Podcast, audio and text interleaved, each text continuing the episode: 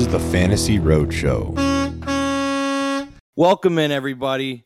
This is another episode of the Fantasy Roadshow. We are your hosts. My name is Ryan. This is Mike Kulz. You can find me on Twitter at fantasy underscore trucker. You can find him on Twitter at Kulz underscore sports. Mike, how are you doing today, buddy? We are live. Oh. I always forget. We are live. Live, live, live, live, live. Um, I am doing good. Um, excited to kick off a different sector of fantasy football. I know we've been talking a lot of dynasty. Had our first guest in yesterday, which was a great success. Uh, have another guest that we're very excited about today. Um, he's got a lot of experience in underdog and best ball. Um, so we're going to get into some best ball, just kind of a little bit intro here um, over the next couple days, which we're excited. I think we're going to be doing an installment of Best Ball Fridays every Friday. Um, so, going to try to, you know, get in some tips, tricks, what we look at when we see uh, draft boards and kind of uh, get started on that end. Yeah, this is a great way to kick it off. Um, you know, having uh, this guy, our guest, on today is uh, is crucial. Just to kind of give an introduction for the people that don't know what best ball is or who's never played it. Um, we just recently, you know, started playing this year, so um, I know I learned a lot from this conversation with him, and uh, I hope everybody else does as well. So uh, we're excited Yeah. to get into it, and uh, everybody, buckle up. All right, everybody, we are back again uh, with our second guest. Second day ever in a row. guest. yeah, second ever guest. Um, we got a special one here. Uh, co-owner of the Triple Play Fantasy, contributor at the Fantasy Pros and 33rd Team, David Mendelson. How you doing, Dave? Hey, I'm good, guys. Thanks so much for having me. Two is actually my favorite number, so I'm honored to be your guys' second guest. Yeah. Saw I followed the great Scott Bogman, so uh, Boggs is a, a great guy, and uh, pumped to be joining you guys today. Yeah, thanks, man. Thanks a lot for uh, you know we've only been at this for two and a half weeks or so, and you were nice enough to uh, come come on and join us as our second guest. So uh, we're very thankful for that, and um, yeah, man, let's get into it. So uh, I think just kind of lay the land for uh, listeners where you're from, uh, who your favorite team is, and kind of get into it from there. So I originally grew up in Maryland. Last August, I moved to New Jersey with my wife, and uh, so I'm a Kansas City Chiefs fan, which is weird because neither of these areas are affiliated with the Kansas City Chiefs. But originally, growing up in Maryland, from a you know, uh, I'd been the Redskins at that time. Didn't like the Redskins. Didn't like Dan Snyder. Mostly, that was kind of the big reason I didn't want to become a fan. So I said, "What's a team with similar color schemes and also?" I guess it was kind of like the Indian type of transition. I was like, they're they're very similar to each other. At the time, the Chiefs were not good, so I was like, seems to me like the perfect alternative, and that was back 2005. So ever since then, I've been a diehard, and obviously the times have been Yeah. pretty good recently. yeah, congratulations. Uh, that's very convenient uh, being from the East Coast and joining that team. And now here we are today. Um, one thing that uh, we did with Boggs, we'd love to do with you is, uh, and our guests moving forward, is kind of give us your speed thoughts on the fantasy outlook for your favorite team. Um, and, you know, I, I think. Uh, the wide receiver room is probably the most uh, interesting. So Very very, excited, very excited to get your thoughts there and see see see what you think. Yeah, I mean, uh, analysis on Patrick Mahomes. If he's not the QB one, at the very worst, he'll probably be a top three or four quarterback. So everybody that's listening to this, they know that, so they don't need to hear that. Um, the running back room, I think, is also a little bit interesting. Pacheco obviously popped up on the pup. They said he won't expect it to miss any time, you know, going into the season, but it is kind of interesting thing to keep an eye on. Clyde Edwards-Helaire is going to be his last year in Kansas City, so I'm sure they'll give him some work and kind of eat into some of Pacheco's work as well. You know, they brought in Jerick McKinnon back, so you know he's going to get his receptions and get you know spell uh, Pacheco at times as well. I think a dark horse to watch in that backfield is Deneric Prince. Yeah, he was at the very very end. The Chiefs took him in the seventh round, I believe, and he has the same type of workout measurables that Isaiah Pacheco has. Kind of someone that stands out that. Uh, you look at just their workout stuff and they're like, oh man, like this guy should have gone higher. Um, so he's a lot of raw talent. I don't know if we'll see it right away, Uh, but he's a name just to kind of stash in the back of your minds that if you know there's an injury in the backfield or ineffectiveness by multiple backs, I would not be surprised to see him get some carries this season. Uh, if you know if shakes out that way. In terms of the wide receiver room, like you said, uh, it's definitely the most interesting thing I think we're keeping an eye on right now. Uh, I think at this point, it's kind of like last season. You know, you're taking dart throws. You know, some people were Juju Smith Schuster people, other people were taking shots on MVS. Uh, you know, it's just you know all around. I think as it stands today, if Kadarius Toney is healthy, Kadarius Toney is going to be the number one wide receiver in terms of receptions on that team. Will that translate to touchdowns? Will that translate to the most fantasy points? I can't tell you that specifically. I can tell you, I think if he's healthy, he will be the number one wide receiver in terms of receptions. But we've seen Kadarius Toney over the last few years. Health is a big question mark with him. So I do not think when the season is all said and done that he will be healthy for all 17 games. And I think when it comes down to it, who is going to actually lead the team in receptions is Sky Moore. I think a year in the system and He's really been making strides. He's been, you know, you're seeing off-season workouts with Patrick Mahomes throwing to him. He's one I expect to take the biggest leap out of this wide receiver room. Him more than Rashee Rice, who just actually just struggling today in in um, workouts. Him over MVS, who he is what he is. Sky Moore to me, if Darius Toney does not stay healthy, will be the guy you want on your fantasy teams. Wow. I love that. What about what, what about Rashee Rice? What, what do we expect from the rookie? I'm not expecting much. The Chiefs' offense is so complex. We saw it last year with Sky Moore. That's a great point. It, it, takes a, a lot for a rookie wide receiver that's not highly drafted. We, I mean, obviously we saw Jeremy Maclin and you know with the cheat or with the uh, Eagles do it with Andy Reid when he was coaching there. But you have to, in most cases, I think, be a, a pretty like special wide receiver. Obviously drafted with very good draft capital to make an impact in Andy Reid's system from day one. I, I, think Rashee Rice, there could be a random week he maybe has five catches for 70 yards and two touchdowns. Like I would not say that's impossible, but I would say if you're going to trust Rashee Rice on your roster week to week, I do not see that happening in his rookie season. I think he's going to take some time to adjust, and that's going to be where Sky Moore is able to have had that year working with Mahomes and having those chances to learn the system. And Sky Moore is going to take that leap this season, and I think he's the one you'll want for sure. Now the hard hitting question: How many years left for Travis Kelce? All oh man, we all want to know. All the oh, dynasty, oh man, all the dynasty players want to know that, right? I feel like we say every year, okay, this is the year that he's still going to be good. He's just not going to be peak Travis Kelce, right? I think I'm done questioning that. And I think as long as the Chiefs don't have wide receivers that are severely going to take away targets from him, which again, in this team, there's some good players. There's not an alpha wide receiver one on this team. I think he's safe to say, at least this year, and I would say probably next year. Just he, if you listen to their podcast, he's very smart. He takes care of his body. He also, you know, there's joke around that he does. That he tries to avoid the big hits. He goes down. That's what he does, man. Like he's not a he's not a Gronk type of tight end. He's not the tight end the tight end that's seeking uh, you know, uh, to ram someone over and get an extra five yards. He settles in a zone and then he'll get it and then he'll run and, or, you know, he'll drop once he catches it in the zone or, you know, he'll kind of glide and, and kind of, you know, the way he plays tight end is very different. So I think that yeah. that way, I think safe to say he'll have another year or two where I think he'll be very dominant. Yeah, Ryan and I have had this debate on the podcast and like kind of came up with the same like two to three years of being you know effective and then like my one point which is probably scary to hear being a chiefs fan but it's like at his age when he had that back injury late last year like everyone was worried you know what i mean like mm-hmm. backs are no joke so if he suffers a bad knee or back injury and it's like you know season ending it's tough at his age to come back and then get take that full year to get back to that level you know what i mean like mm-hmm. um so that's definitely the one you know, pending a bad injury, I think you're you're safe with two solid seasons and a third, and just kind of seeing where they're at. Eh, they can be in a totally different place in you know two three years, right? So. Yeah.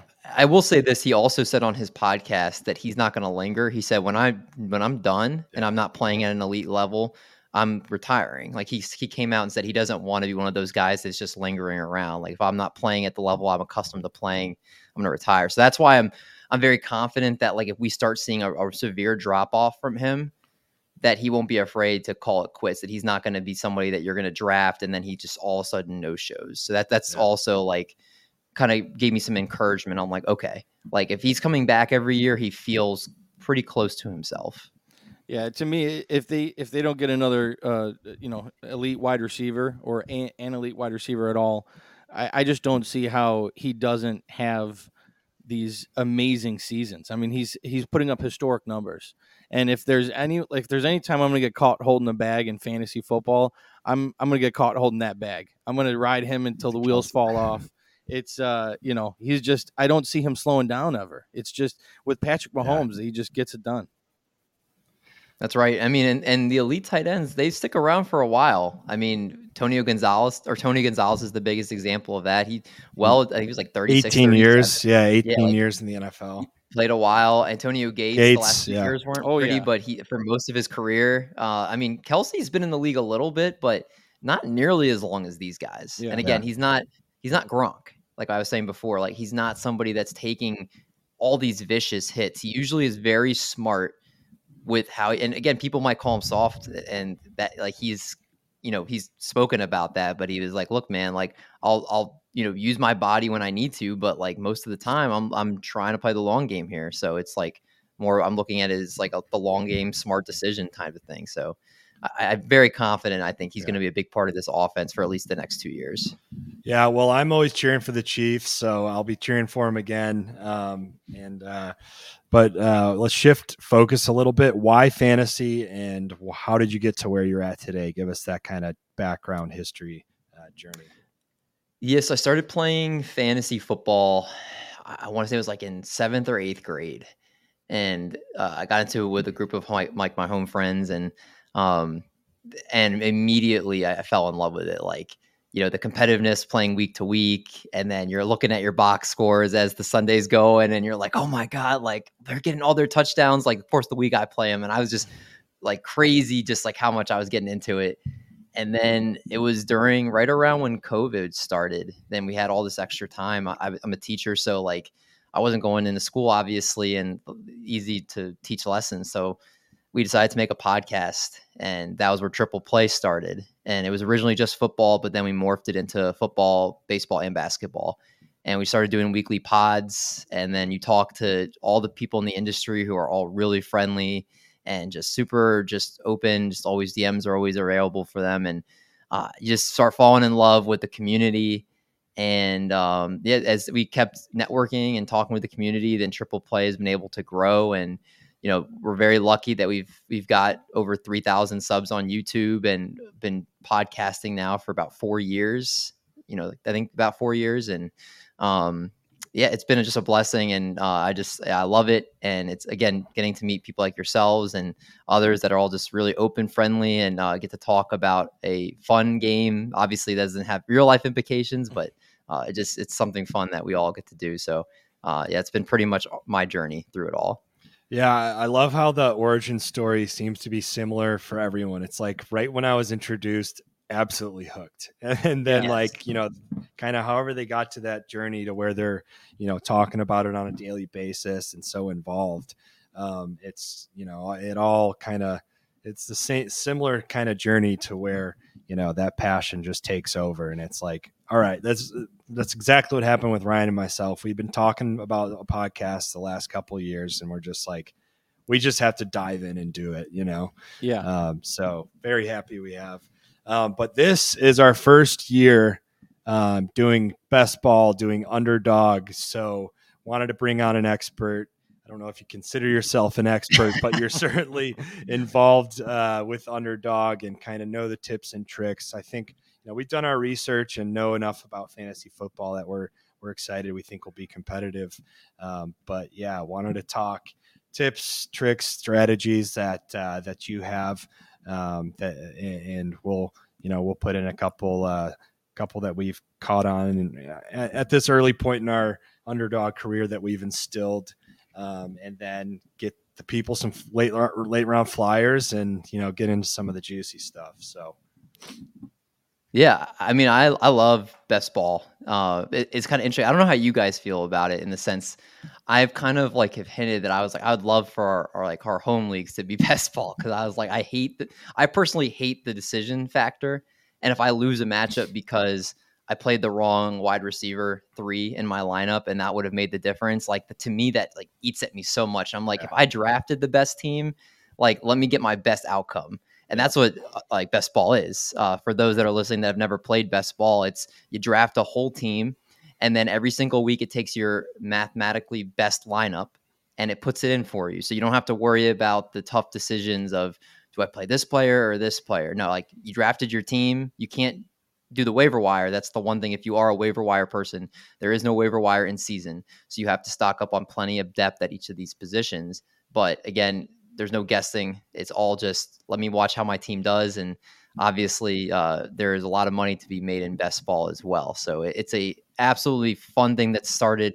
I feel like it's starting to become big over the last like two, three, four years, and um, it's definitely something that if you have not played in a best ball league, I would recommend you try it, especially for the fact that you can take swings at players that have huge ceilings maybe have really low floors too. Like the the poster boy for best ball is DeSean Jackson when he was in his prime because yeah. you would have the DeSean Jackson, you know, five for 150 and three touchdowns, and then you might have a two for 27 game. Like, but then those huge games he's in your lineup and those bad games he's not. So like that's that's the fun part about best ball. You get to take swings on guys that you think are going to have huge games in 2023. Yeah, when uh when I first heard about uh, best ball, I think last year I started dabbling in it here and there, but I was like, wait a second, I draft a team and then I don't have to make the wrong decision every week. This is great. Yeah, because that was what I was riddled with for so long. Is just um, you know Mike likes to make fun of me. I get cute sometimes, and I, I right at the last minute, twenty minutes before kickoff, I'm like,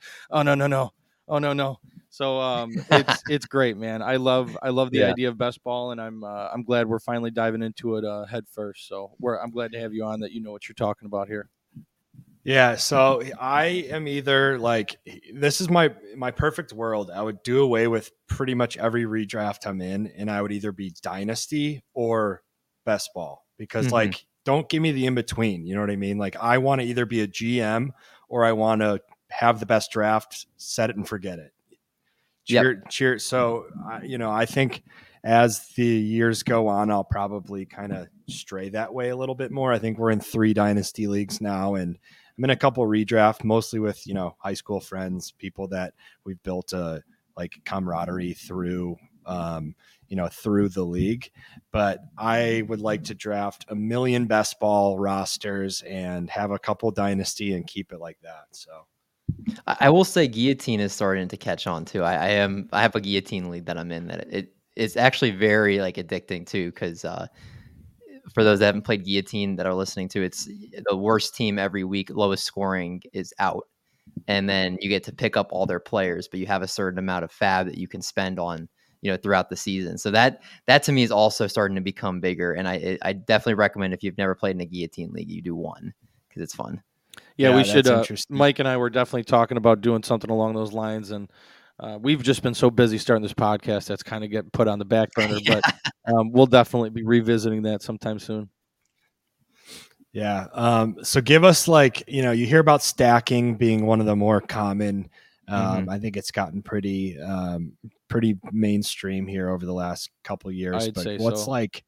Yeah. What what is your stacking strategy? What's um, give us like your go to in your perfect draft. What do you is that what you're looking for? Is like a QB one, wide receiver two? Like, give us what your kind of stacking strategy typically looks like. Usually, if you're gonna stack, you want to get. It sounds kind of like you know very elementary, but you're trying to get really good offenses. Like if I'm you know, I do I want the stack for the Atlanta Falcons with you know Desmond Ridder and and you know Drake London? Like or would I rather have a stack of Justin Herbert and Mike Williams, or would I rather have a stack of you know uh, any of those other high, more high power like a Lamar Jackson, Mark Andrews type of thing, right? So I would say definitely when you're stacking, you want to make sure that you get pretty good offenses, offenses that are going to score a lot of points. And generally, when you stack, you want to avoid doing the quarterback, running back, wide receiver stack for the most part. Usually, you want to do a, a quarterback and their pass catcher, uh, just because all three can't score touchdowns on the same play, right? So, like, you know, if, if you have a pass catching running back like Christian McCaffrey and then you pair it with Brock Purdy, that's your stack, that's fine. But then I would not also try to stack a wide receiver on top of that. Um, genuinely, when I'm making a build, uh, if you want to stack a quarterback and two of their wide receivers, that's that's definitely okay. Again, if you're taking from the right offense. When I'm doing best ball, I know I mentioned earlier, I definitely take more swings on guys that have bigger ceilings. Again, could definitely bottom out and bite me, and I could be one of the worst teams in the league. But that's when you can take those shots. Like someone like a Ken Walker last year, you know, had led the league in 20 plus yard runs. Like that's the type of player you could get if you draft Ken Walker in a season long league. You might be like, well, Zach Charbonnet's there, and uh, I don't want to touch that backfield. But Ken Walker has those explosive type of runs in his game. Uh, you could get the wide receiver that gets 20 yards a catch, uh, and then those are going to be more valuable. Uh, I would say ultimately my strategy at the end of the day, again, the high ceiling plays is a big one. I'll stack on really good offenses, and you have to build really good depth. There's a lot of great tools out there, a lot of great sites that will give you the exact numbers for each position that you should draft. But the worst thing you can do is if you don't draft enough of a position and then injuries happen, and then you can't pick up free agents. So you're taking zeros in certain spots. And that's where you will have no shot at winning best ball. So, like, usually they recommend to take at least three quarterbacks, to take at least five or six running backs and then you know take like eight wide receivers and then take like two or three tight ends. It probably would say probably like three tight. Like again, every site you look at, they'll give you different parameters, but you want to have enough at each position where again, hey, my first guy went down, oh my second guy went down. Okay, I can still at least get some points in those positions, and that's a mistake that some people will make their first year doing it, where they only draft two tight ends and then both tight ends go down, and then they yeah. can't pick anybody, right? Or yeah. two quarterbacks and both quarterbacks go down. So like you just got to make sure you you build up depth the right way. Yeah, one thing I noticed um, this year, uh, diving in more and more, is um, when you're drafting, when you're deciding to get either two or three quarterbacks or two or three tight ends. For me, mm-hmm. it's where my first tight end and quarterback is being drafted is going to determine how many I have at that position. So if I'm able to get mm-hmm. uh, Patrick Mahomes, you know, I'm not probably not going to be rostering three quarterbacks. I'm going to wait and grab my mm-hmm. second quarterback later on. But if I wait and grab Deshaun Watson later on, I'm going to probably be looking to have three. And the same goes for tight ends. You know, if you, if you have that stellar stud, um, I'm not really looking to be too deep at that position. I don't know. How do you, how do you feel about that? I still always try to get three just because you know, God forbid, there was a few years ago Patrick Mahomes in that Denver game where he hurt his knee and he missed a couple games, and he hasn't QB sneaked since then. But in the game of football, anything can happen on any given play. So even if I have an amazing quarterback, I'll still bring two with them just to have that again. Like let's say, God forbid, Mahomes tore his ACL on a run. Kyler Murray last year.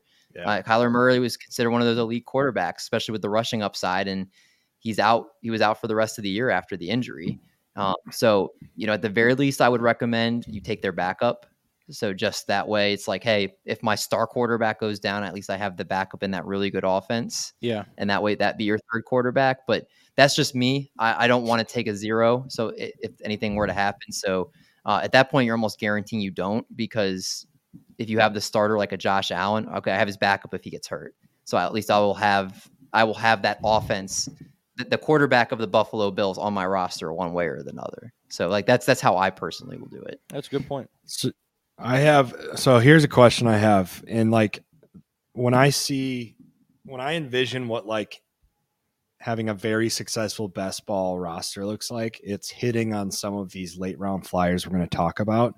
So mm-hmm. maybe a running back, let's say um, you know, one of these second string running backs who uh, top dog goes down for five, six games out of the season, and you have him shoot up to being a you know low end RB one or an RB two. Um, so, what is like, what's the strategy?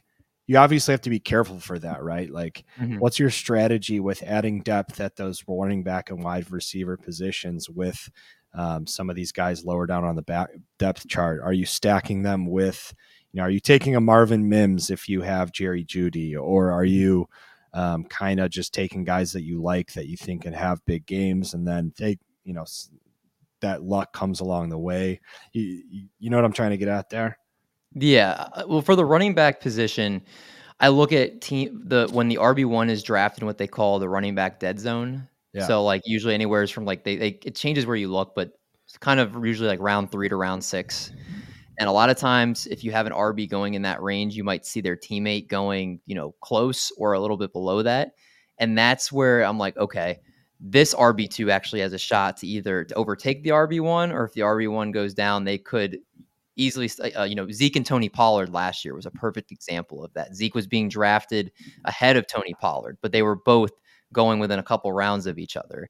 Uh, you know, James Conner and Chase Edmonds was another example of that last year.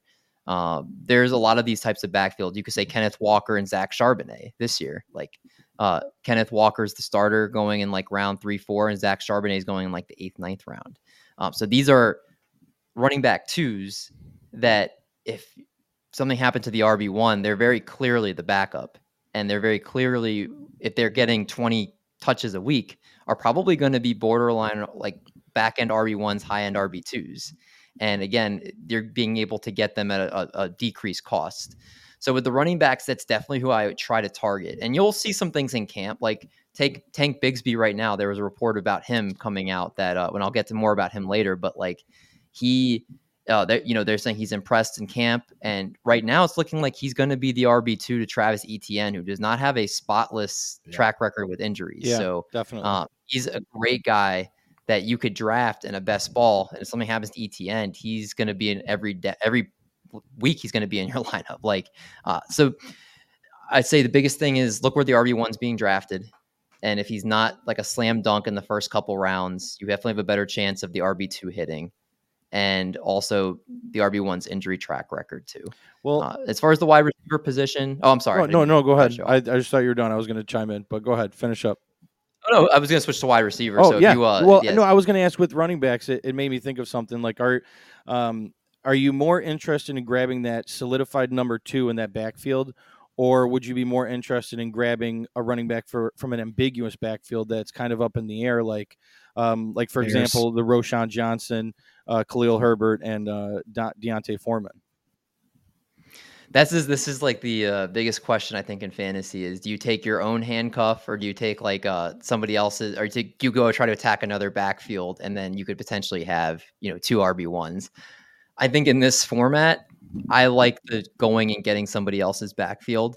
So if you draft Travis Etienne, I'm okay with letting Tank Bigsby unless he you know falls at a really good value. I'm okay with trying to use more picks to take shots at other backfields. Mm-hmm. So if you draft Travis Etienne and then you take a shot on a Roschon Johnson later on, you could have Etienne as the RB eight, and you could have Roschon Johnson be like the RB fifteen, maybe if he gets the, the number one job with the Bears. Um, uh, you're shooting for upside in best ball. You're yeah. shooting for the best yeah, team. The name of the game, right and there. exactly. And if you have Bigsby and you have Etienne, only one of them is going to probably be in your lineup every week. You know, it, it's Etienne if he's healthy, probably, or if Bigsby if Bigsby has a three touchdown week, Etienne's not in your lineup. So in this format, that's when you definitely want to go the highest possible outcome, which is getting as many different backfields as you can. Um, obviously, if your starter gets hurt, you pay the price, but this is the format you definitely want to take those shots. All right. Yeah, that's good. I, I appreciate that insight. Um, now, uh, what were you getting into with uh, wide receivers? Does that is, does the same go for wide receivers, or are you looking to have those number twos established rather than those uh, kind of the you know the, the New York Giants type of uh, wide receiver room? Wide receivers, it's, it's some of the same and some different. Wide receivers, you definitely look at offenses that have number twos that actually get targeted obviously like a team like the Chiefs, for example, like you'll you'll see their wide receiver one be okay and Travis Kelce, and then their wide receiver two is kind of irrelevant most of the time. You might have a team like the New York Giants, who this year is going to be a Darren Waller, and then maybe their wide receiver one is okay. You know, whoever that's going to end up being, whoever takes that lead, but then their wide receiver two is probably not going to be somebody that's going to be in your lineup most weeks. But then you have a team like the Bengals, Tee Higgins, or a team like the uh, the you know the Eagles and Devonta Smith uh, where there's legit wide receiver twos that are going to be getting a, a, 20 plus percent target share. Um, if you're going to take a wide receiver twos, make sure it's one of those offenses where they're the no doubt wide receiver two, where they're the no doubt second target. Uh, that's the big thing for that. And then in terms of you're taking like later round picks on wide receivers, look for guys that the previous season just were getting on the field and running routes because if you're taking a guy that was barely getting on the field, like the first guy that pops on my head is someone like Jalen Guyton for the the San Diego uh, chart or the Los, Los Angeles Chargers. Always mix that up. Uh, the Los Angeles Chargers. He's barely on the field. Um, so yeah, he could have some amazing weeks, but he's not running a lot of routes as opposed to somebody like a Tyler Boyd who might who's on the field a lot running a lot of routes. So if something happens to Tee Higgins, guess who's stepping up and getting the second most amount of targets on that team? It's Tyler Boyd, right? Uh, so that's that's something I look at when I draft is I'll look at all right, outside the top two wide receivers, who's running a lot of routes? So if something happens to one of the better wide receivers, who's going to be on the field running a, amount of, a good amount of routes and then also getting the ball probably thrown to them a lot too. So that that's kind of how I'll attack, you know, wide receivers. Tim Patrick is another example. He's I'm going to get to him later too, but like he's somebody that everyone talks about Jerry Jeudy and, and Courtland Sutton, but Tim Patrick, man, Tim Patrick runs a lot of routes and he might sneakily be the best wide receiver with the Broncos this season. Uh, Russell Wilson talks him up a lot. So um, just do your research, figure out who is actually on the field running a lot of routes and who's actually being involved. And then again, they're going to maybe have a, a, crazy week here and there, or if something happens to a starter ahead of them, they step up and they get a lot of targets thrown their way. Yeah, that's interesting. Uh, so we were talking stacking. Let's get into our uh, favorite value stack. Um, I I'll kick it off just because um, I I like like I, we've probably done what Ryan like maybe ten of these drafts so far. I yeah, and I always find ten or twelve, and I always find myself at least pushing for um, f- for this team, and not just to troll on Ryan as we are. He's a diehard Bears fan, but I think that the Packers are going to surprise people, and I seem to love getting. I, I know you mentioned like risk pass catchers and quarterbacks is like what you mm-hmm. want to focus on, but I find myself loving Aaron Jones at his like 53.8 ADP. Um, mm-hmm. I just think like I think with Love getting settled into an offense, they're going to lean on him a lot. Um, and he has caught balls in the past, but the fact that you can get Jordan Love at 161 and a half and then get Aaron Jones in that, you know, late fourth or fifth round um, seems very attractive to me because then you have the option of going Romeo Doubs or Jayden Reed late. Um, you know, Jayden Reed's going at 169.4. Uh, their tight end one is, you know, we don't, there's just a lot of, there's a lot of questions there. And I just don't think they're going to be as bad um, as everyone thinks. Like they can just as easily get win the NFC North and the, as they could coming fourth. So I don't know. What do you mm-hmm. what do you think about that Packers offense? Uh, a lot of question marks, but I think because of that, there's good value. Yeah, I mean, you you said it. I think because there's so many question marks that yeah, there's a lot of value to be had there. I think Christian Watson might be the most polarizing player in fantasy football this offseason. I, I see people that are way out on him and people that are super in on him. Yeah. Uh, so we saw we barely saw we saw you know a little bit of a glimpse of him and Jordan Love or a little bit, but um, as, as far as the Packers in general, I probably will take the L this year if they do have a good offense. I'm probably just not touching most. I, I do have Christian Watson and Scott Fishbowl because he fell like two rounds after ADP, so I, I scooped him up. Uh, but I, I, don't think I'll have too much of that offense. I need to see it. Uh, I don't trust having Jordan Love on any of my teams. I, I you know, especially as my QB two. Aaron Jones, I'm a little bit concerned about because he had four touchdowns total in 2021, and he had two touchdowns total last season. And this offense, I don't think will be nearly as good as it was with Aaron Rodgers. Again, maybe uh, I'll be wrong. Uh, but they also, when they get in close, they have AJ Dillon there too, who's they're kind of more of a goal line back who I think could take touchdowns away from Aaron Jones. Uh, so th- I'm, I'm a little bit scared of that offense. Again, I like you said, there could definitely be a lot of value there.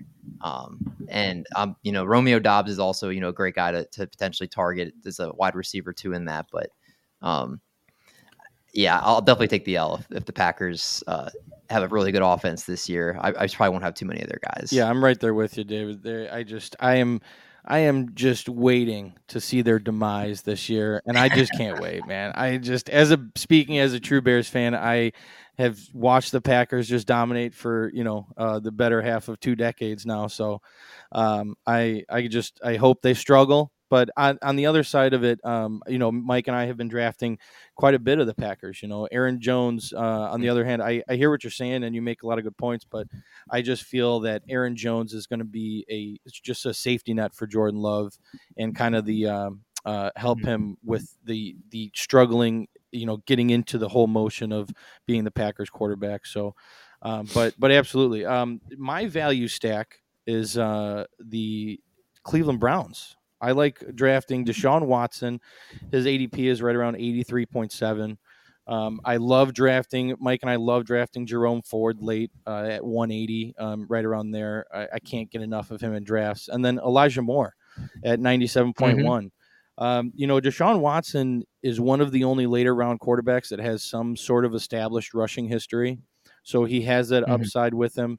Um, I just think the team's going to be much better than it was last year. And uh, I mean, Jerome Ford is set to be the number two behind Chubb, and we've seen throughout uh, the last you know five or six, seven years or so that Cleveland likes involving more than one running back. So I expect to see him quite a bit. Uh, although Chubb, I do think will be the top scoring running back this season. I think he's definitely capable of doing that. But um, yeah, I don't know. How do you feel about the Browns as a value stack? I love it. Yeah, I, I think Elijah Moore is in for a big year.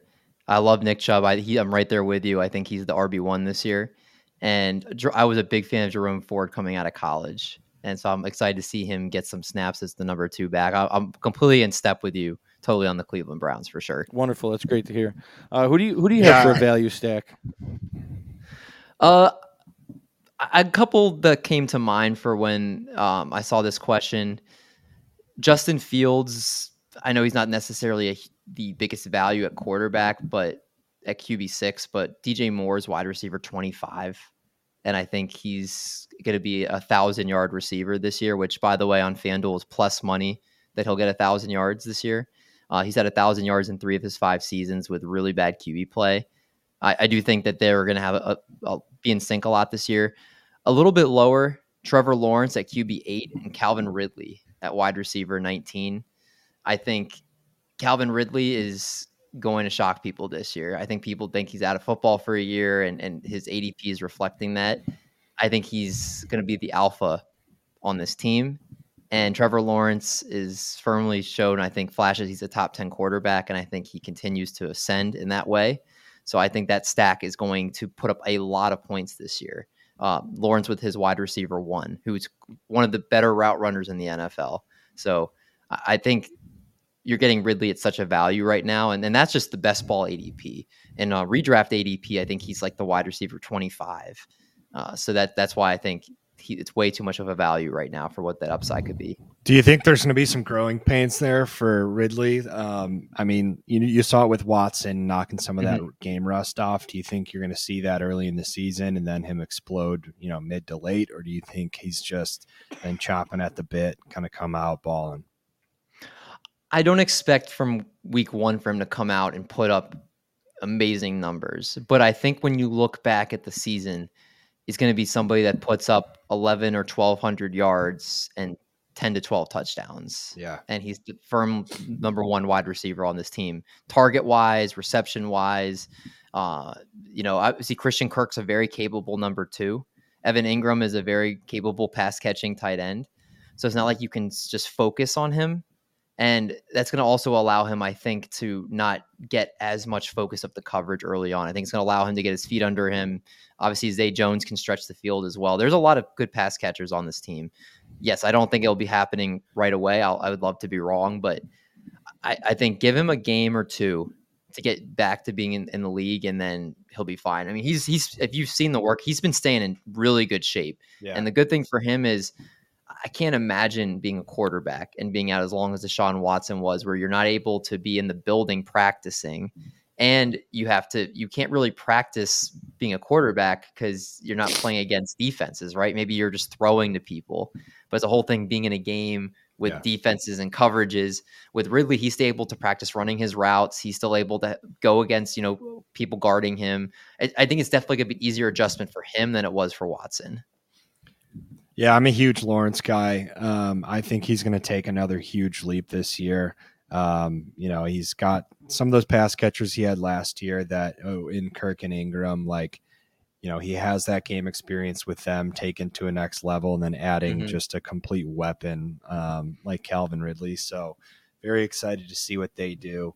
Um, but um, yeah, give us uh, give us some late round flyers. I know I mentioned uh, it's uh, if you if we I guess we can just start at quarterback and work ourselves down. But um, you know, uh, let's let's see what you got there. Uh, I'm gonna give you a really late, late, late QB. I'm gonna I'm gonna try to go. go as really deep for all of these as I can. Same, yeah. So Love I'm gonna it. check, double check what quarterback he is right now. Uh, he is QB 38, and that's Sam Darnold. Okay. I think, I think if we're talking about really deep late shots here, Brock Purdy, we have no idea if he's going to be ready for Week One. It's still a question right now. Trey Lance is the number three quarterback as we're going into today, and uh, it does not seem like he is going to get a shot with this team. Sam Darnold has talked about. I've heard him on multiple podcasts this offseason. He's talked about this is the most professional organization he's ever been in. He said he's learned to be a quarterback better in this organization. And then obviously, we've seen what this system has done for guys like Nick Mullens, for guys like uh, CJ Beathard, for guys obviously like Jimmy Garoppolo, guys like uh, uh, Brock Purdy, who was the seventh round or last pick in the draft. Like, this is a very quarterback friendly offense, and you have amazing weapons on this team. If there's any chance that Brock Purdy is not healthy and something happens, you have Sam Darnold quarterbacking this team and you get him at QB 38. He is 100% worth the dart throw just for the chance that he might play snaps for them this season. Yeah, Um, yeah, I love that. Uh, and honestly, like he's got an arm too, right? Like Mhm. he's always been known for that gunslinger uh, type of quarterback play. Um, so if he gets a shot, I'm with you. He could really, I, and if anyone gets a shot with this offense, right? Like, exactly, right? um, and, and he's he's the number two behind Brock Purdy as it stands today. yeah. yeah, So And the, a guy I that's think, not, um, there's still question marks think if he's ready for week one. one of their beat writers came out and said he's the best ball thrower the the 49ers have ever had. So I you know I don't know how true that is. There's a a, a great list of uh, quarterbacks on that from that team, but um, yeah, it's it'll be interesting to see. I don't I don't uh, I don't hate that at all. I, uh, so I have Lance as mine. Um, and I've there been, we go. Nice I've segue. been, I've been pretty vocal about like Purdy being a game manager and the narrative of him and that being his team is all to just instill confidence heading in because they had every single piece to win a Super Bowl. They had the best defense, all of Mhm. those weapons, and he was their only option. So, in, in an attempt to you know instill that confidence in him heading into the playoffs, of course you're going to do anything you can. Like this is your team, you're our franchise quarterback. Uh, see what you can do, and then he didn't. It's it's not like uh, he led a fourth quarter drive against the Eagles and made a big throw uh, Mhm. to make them think that he is their franchise quarterback. You know what makes him any different than Garoppolo, which is ultimately why they moved on from him. He didn't do that, so he just didn't get the opportunity, right? Um, but you know, he certainly wasn't out there making plays with his arm um, as you know a Darnold could end up doing. Um, so I just think Trey Lance does have an opportunity to remind them this training camp. This is why you drafted me number three overall, um, Mhm. and if that does happen, then um, then I think he's in a, potentially the best position to have all the weapons around him and potentially win a Super Bowl in the next, you know, few years because they're they're certainly one of the teams that is sitting there with the opportunity. Um, so how's that going to play out? I think we're all cannot wait to see. But you know, very well the the Falcons could come knocking. Let's say Darnold ends up being the guy that wins it, and um, I still think there's a chance that Lance could end up maybe on the Falcons. Uh, you know, I, I think I haven't seen myself taking Lance too much uh, in best ball this far because he has to win that Niners' job to start producing right now. And then even if he does get traded, what are the chances he plays this year? I, I don't know. Mm-hmm. But um, yeah, as a QB 32, late round, last round flyer, that payoff could be huge. And I think, you know, similar reasons why you took why you took Darnold. If Purdy doesn't start, one of them is yeah, yeah. value. And one of us is going to look really smart. Yes. Yeah. yeah. Well, my quarterback is Brock Purdy. No, I'm just kidding. I'm, I'm not going to do that. But um, no, my my late round flyer. Um, I was toying with this idea, but um, since the recent news of DeAndre Hopkins signing with the Tennessee Titans, I feel like Ryan Tannehill is just left for dead. Um, a lot of people were discounting him as, um, you know, mm-hmm. is he mm-hmm. even going to be the quarterback for the whole season? I think he is. I mean, uh, you know, we we're a few years removed from him being a top ten quarterback. Like he was, he he was very active, and that the team won. Uh, they were the number one seed in the AFC a couple years back. So um, I just think that uh, Ryan Tannehill is being drafted a little too low right now, and I'm I'm willing to grab him as a late round flyer. I love that. I, I think you're 100 percent spot on. Like he's not flashy, but he's being very disrespected right now, and he's still a very capable quarterback. Yeah, and Hopkins. 100%. I mean, uh, Hopkins can make a, a, bad quarterback look good. I mean, let's be real. Hopkins mm-hmm. is that good. So. Yeah, 100%. yeah, no, I totally agree. Um, Hopkins has made a career of making bad quarterbacks look good, and I don't think Tannehill is a bad quarterback. Right? He's had some very successful teams. Levis does not seem to be ready really mentally more than physically. Uh, and Malik Willis kind of had a shot there. So totally agree. Um, my running back was Jerome Ford. So I'm going to pass it over to uh, you, David, and um, in picking a late round running back as Ryan stole mine and is stacking. uh, well, there's two I really like. Tank Bigsby, we kind of talked about yeah. before. Uh, he's really shining in camp and Etienne has a spotty injury history. Also had trouble converting yesterday, to, uh, or I'm sorry, uh, last year when he was at the goal line. Uh, I, I forgot the exact statistics, but his goal to go rushes were very poor and actually him converting. So Tanks Bigsby is going to be the guy I think that they lean on when they get closer to the goal line, a bigger back. And again, if anything happens to Etienne, he's shown he's capable of catching passes and he's shown he can run between the tackles. And he also has enough speed where maybe he's not full on like a speedster, but he can get a long run if he needs to. So Tank Bigsby, I think, is a big one. His he's not as much of a value now. I'm looking at the Fantasy Pros consensus best ball ADP. Yeah, he's been rising, and yeah, now he's RB 47, so he's he's continually starting to go up. The one that I'm been hanging my hat on the most this offseason. I think the player that I'm going to end up being known as for the most going in this year. I haven't seen too many talk about him is Chase Brown of the Cincinnati Bengals. That, that's that. that's my guy this year. Yeah, yeah. he's like I, you know, everybody talks about Kendre Miller, or they'll talk about, um, you know, uh, McBride with the Vikings, or you know, they'll talk about, you know, JSN, all these other rookies. I don't hear ever hear anybody talk about Chase Brown. And Chase Brown, obviously not great draft capital, fifth round pick, but this is a, a, a, three down back that the only thing he needs to work on is his pass protection. Everything else of his game is phenomenal. And he's in the best situation that I don't think people realize with Joe Mixon as the RB1 ahead of him. I was trying to pull up, I had some um, Joe Mixon efficiency stats, basically his yards per carry, yards after contact, uh, every pretty much advanced metric, he went down majorly last season. And I can think he's going to continue to regress. He had to basically take half of his money that he was going to get yeah. just to stay with the team. Um, it's a guy on his last leg. And I think genuinely his just efficiency has been decreasing every single year. And who else is on that team? Well, you have Trayveon Williams, who has been on the backup for that team the last, I believe, two seasons. And he can't get any. You know, Samaje Perine was the one who got the backup load, and he they brought him in and, and kind of groomed him to be the RB two. Trayveon Williams has been chilling as an occasional pass catching back. Same with Chris Evans. Chris Evans is not someone that's going to get a lot of carries. He'll play some third downs and, and be a pass catcher.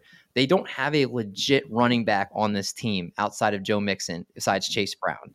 So if you know if Joe Mixon ends up being super inefficient which I continue to expect that he will, there is one legit running back on this roster, and that's Chase Brown.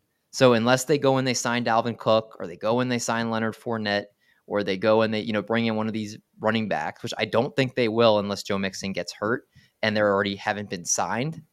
Chase Brown's the guy. And I do think even if they do bring in one of those guys, they're going to have Chase Brown go on the field. And Chase Brown's going to be super explosive, and he's going to be the guy. Man, I wish I drafted him. He was free in drafts, Yeah. and he's going to finish as like the RB, you know, like the RB twenty three. And you know, he had some week, he had like five weeks where he was an RB one at the end of the season. Like he's going to be, I think, that league winner, the somebody that you get on the waiver wire halfway through the season. That's going to be uh, an RB two in your lineups at the end of the year and I, I, think he's the guy. So he's he's my favorite dart throw this season. Yeah, I love that. I mean, watching him at Illinois last year, he was a beast. And um, yeah, I you know I was really beating that drum with Mike. I was telling him all about Chase Brown earlier. This was prior to uh, Joe Mixon restructuring his contract. That kind of mm-hmm. had me back off a little bit. Um, you know, just the thought of Joe Mixon being cut or released from that team, and then Chase Brown, it was like, let's go. So, um, but yeah, no, I I love that. I'm drafting Chase Brown wherever I can get him later on in drafts. I think it's it's actually good because if Mixon was cut, Chase Brown's ADP would have gotten out of control. Yeah, and it wouldn't have been of value anymore.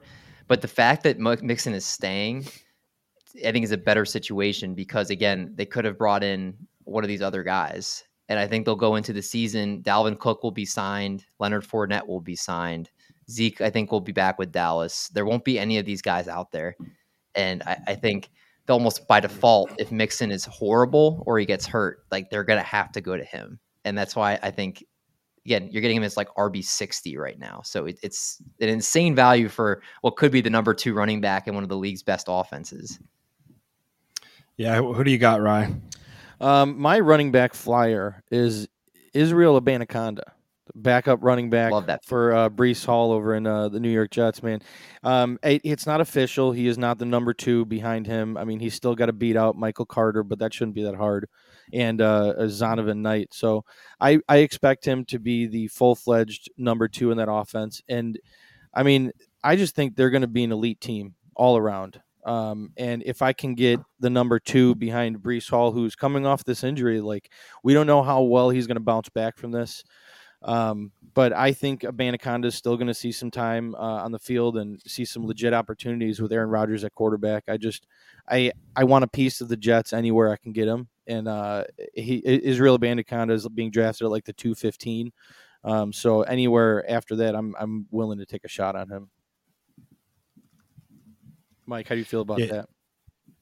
that? Um, I mean, I will definitely say that I'm such a Breece Hall guy that I'm just like, I don't know. I don't want his RB two. I just I want to be all over Breece Hall instead and like just keep riding out his production. But you know, the reality is that coming off a knee injury, like there's going to be someone else there. I'm praying that that's not get Dalvin Cook. Um, but honestly, like Dalvin Cook makes a lot of sense going to the Jets. Um, mm-hmm because they brought in Aaron Rodgers to win a Super Bowl and win a Super Bowl like in the next two years. Uh, and Dalvin Cook gives you the stability if there's any hiccups in in Breece Hall coming back. So uh, I really hope he he doesn't end up a Jet. Um, I honestly think Fournette's going to is going to the Patriots. I saw he was working out for him today. I just think the fit there is so well. Yeah. Um, so if they're off the table, then I think the Jets you know, maybe you see the Dolphins make one more push, but I I just feel like they would have signed him by now if he was going there. So I don't know. I think Cook to the Jets makes a lot of sense right now, and it scares me because uh, I own him in a dynasty league or two. I think the Patriots are the betting favorites right now to get him. Yeah, but that was before, before that was before Fournette. Fournette workout. Yeah. yeah. I just think it makes so much sense. Like Fournette um, is at a point in his career where he comes in and he's going to take a pretty good workload off of Rhamondre, but also just be such a good mentor and like playing with Brady um, and where he with his maturity level, he just makes like he just seems like he it's a really good fit and he is a patriot at this point in his career. But I don't know. Um, anyways, um, yeah. So uh, speaking of Patriots, I have Tyquan Thornton as my late flyer wide receiver. Um, I mm-hmm. think you know DeVante Parker getting signed to a big deal, them not getting Hopkins. Um, in my mind, Tyquan Thornton's the best best ball receiver on that roster. Um, we heard the hype last year, uh, all preseason, and then him kind of getting that injury. I just think that he, you know, if you're going to see some big ball, some big plays out of Mac Jones, um, there's not going to be a ton, but they're going to go to Tyquan Thornton in my mind. Yeah, I like that. He's already a, a deep threat, and he's been in that you know the Bill Belichick system, and you know if they don't bring anybody else in, he he's definitely a, a value in drafts. I like that call. Yeah, 174 and a half ADP. So uh, that's where I'm going. Yeah, I think that offense is just going to be much better this year with Bill O'Brien and um, you know Mac Jones, uh, Macaroni Jones, as we like to call him. But I just uh, I don't know. That's uh, it's it's an ambiguous uh, wide receiver room, so we'll we'll see what happens there. Um, uh, who do you have, uh, David, as your wide receiver flyer? Uh, I'll keep it simple here. Tim Patrick, who I mentioned earlier, wide receiver 76 in best ball. They said he was potentially going to be the wide receiver one when Russell came last year, and then he had the injury that he missed all season, the whole season. And now he's now he's back, and Courtland Sutton seems like kind of an afterthought in this offense. Doesn't really work out well with Russ's game. I think Jerry Jeudy is definitely going to be the favorite, rightfully so, to be the number one pass catcher. But Tim Patrick, man, he's forgotten about a lot. And the fact that he's wide receiver 76, when they were talking about him having the most, uh, being in most in sync with Russ last year, I, I think he's an insane value. Yeah, I like that. Yeah, the, the Broncos like so the Broncos to me, if I wasn't going to talk about the Packers, kind of to troll on Ryan earlier, but because I do like the value in some of those players, I, I the Broncos to me is a team that's going to make a huge step forward. Um, so a guy like Patrick, I think Jeudy's going to be really good there too, just from how talented he is. Um, mm-hmm. But you know, Sean bringing Sean Payton and, and Dulcich. Sorry, Dulcich yeah, is another guy that I'm super high on. He's extremely mm-hmm. talented. Sean Payton, uh, between him and Russell, like just proven winners in this league. That they got to take a big step forward. Um, and they got beaten up a little bit uh, last year. Uh, anyone that had that was was excited about the Broncos last year and drafted, you know, Sutton and Russell Wilson, it's got to be one of the more frustrating, you know, first five, six weeks, however long you rode with them. They're just so bad. Um, so yeah, yeah, I was one I, of them. I, I was one of them. It was rough. It was not fun, not fun. But uh, Tim Patrick, man, uh, the, I feel like the only thing about it, he has one of the most unattractive names in fantasy football. Like names are part yeah. of the fun, and Tim Patrick is just. I think if yeah. he had a much better name, um, yeah, I feel like people would be a lot more on on his bandwagon. But um, yeah, I, I, I like that pick definitely. Um, my wide receiver pick, I was kind of dancing with a few of these guys, and um, I'm gonna grab uh, Michael Wilson, uh, wide receiver for the Cardinals. Mm-hmm. Um, he's a you know your your big bodied receiver, uh, kind of your uh, stereotypical wide receiver one stature, um, and I don't know, man. I I, I obviously Hollywood Brown is going to be the the target hog on that team, and they're going to be playing from behind pretty much all season. Without Kyler, they're I would say they're the worst football team in the NFL. So um, it's going to be positive game scripts for him, and hmm. uh, Rondale Moore is great too. I just I I think Michael Wilson could really work in and uh, be a uh, um, a a go to target for who's ever playing quarterback. And honestly, I think mm-hmm. Kyler's going to come back pretty strong from this injury. Um, he was aiming to come back week one. Obviously, that's that's a stretch. Nobody really expects that to happen, but I could see him coming back as early as week four, and um, and looking to Michael Wilson as uh, the big play threat. Mm-hmm. So um, I'm willing to take him at. Uh, he's being drafted right around pick 214. So yeah, he's a great pick. I, am a Greg Dortch guy myself. Oh, okay. I definitely could see it. I could see it. Yeah, I, so another good segue to my tight end. I had Trey McBride. I'm all over Trey McBride. I just think he was such a great pass catcher in college, and he's stepping into a role that Ertz, uh, you know, had high production before getting injured. I think it's kind of Trey McBride's t- time. So there's a lot of question marks in Arizona. Who's, I mean, is Clayton Tune going to be the quarterback week one? Uh, is you know if they're it, let's say let's say Kyler doesn't come back till week six and they're you know zero oh and six. Does Kyler kind of punt that injured that you know coming back down the road a little bit uh, in hopes of getting uh, that one or two pick this next year. So I don't know. It, a lot to play out in that offense, but Trey McBride is someone that could step into a huge role and, and thrive. Yeah, I like that safety blanket for whatever rookie is in there. You know, whether it's Clayton Tune or you know if they if they have anybody else step in there. I think that's a good call. Yeah. Uh, mine is Jelani Woods of the Indianapolis Colts. Yeah. Oh yeah, yeah. He's he's a value right He's now. Freak. I've He didn't even talking- play. Yeah. yeah, he didn't even play the first like I think it was five games of the season. He didn't get his first catch until the last week of September, and uh, kind of didn't really get too integrated in. But all of a sudden, uh, right middle of the season against the Pittsburgh Steelers, had eight catches on nine targets for 98 yards. And after that game, if you or if you include that game, he had at least four targets in uh, five of his last six games. Uh, you know, three receptions for 19, three receptions for 43, two receptions for 28, one for 36. Uh, I think he was kind of their big play threat. He's also a big target in the red zone, six foot seven, 253 pounds. He's definitely the number one tight end for this team. And Anthony Richardson, it's definitely going to obviously fall on him if, if how much he's going to throw to compare how much he's going to run.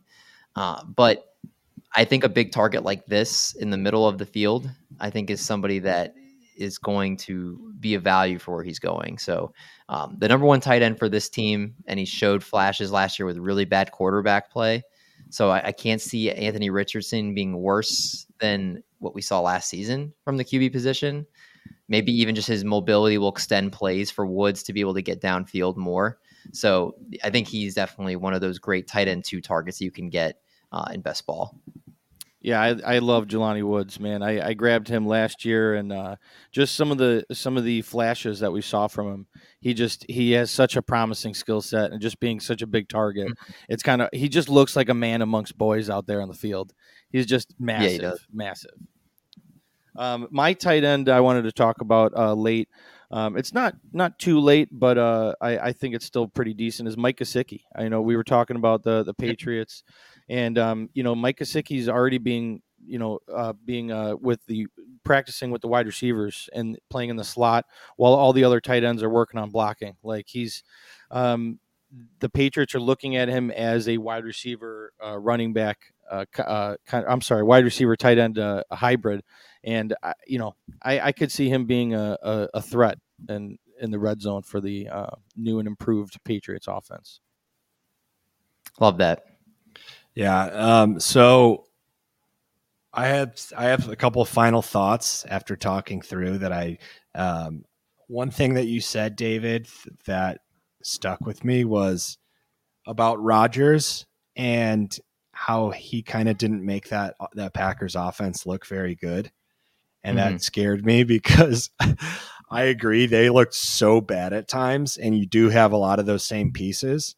I guess I'm hoping that as a Bears fan that saw Rodgers step into um, Favre's shoes and be like, you know, I mean, just rejuvenate and take off. I think eh, quarter, for my take's sake, I hope that, um, and a little bit of my bankroll's sake, that I hope Love does the same thing and grows with some of those young pieces. But that stuck out to me.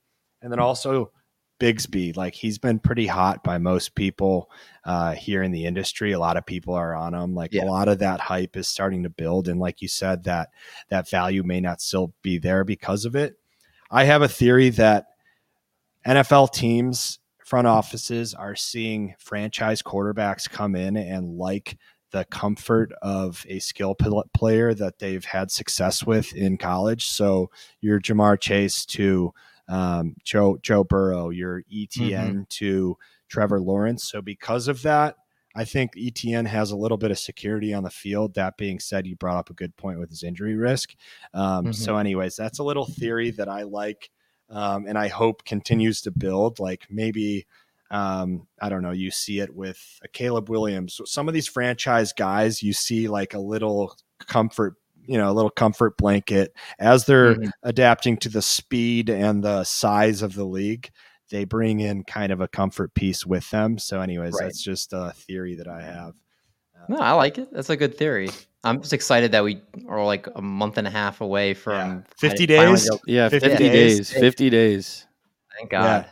Yeah, well, so thank you so much. So like we had uh we we had Bogman on yesterday to tie up our the end of our dynasty ranks and we have uh you on today to kick off our best ball. Tomorrow we're going to do a best ball draft live on the Friday episode. So um, thank you so much for coming on. I mean, incredibly nice of you. I know you kind of shared your experience getting into fantasy. Like people just, you know, welcome you with open arms. You did the same to us. So thank you so much for coming on. Yeah, we really blast. appreciate it. Um, Thank you guys so much for having me, man. This was a lot of fun, and you guys keep doing your thing. I- I'm sure you guys are going to take this pod places. So, uh, any way I can do to help you guys or anything, just let me know. Yeah, we'll definitely Appreciate gonna it. we'll Uh, probably call you uh, later on in the season, have you come back on. Yeah, we'll we'll get some we'll get some uh, Chiefs some, we'll get some Chiefs uh, insight and hopefully uh, maybe get another guy on with a rival fan base. Get you guys talking shit before the season starts. yeah. That sounds awesome. Looking forward to it. All right, great. right, well, uh, we appreciate you coming on, and uh, you guys uh, buckle up, everybody.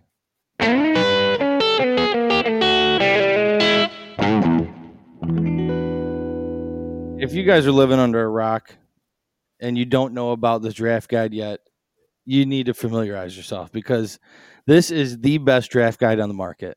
I'm talking the Sports Ethos Fantasy Football Draft Guide. It is live now, right, Mike? It's live. We're live, live, live, live, live. the draft guide is live.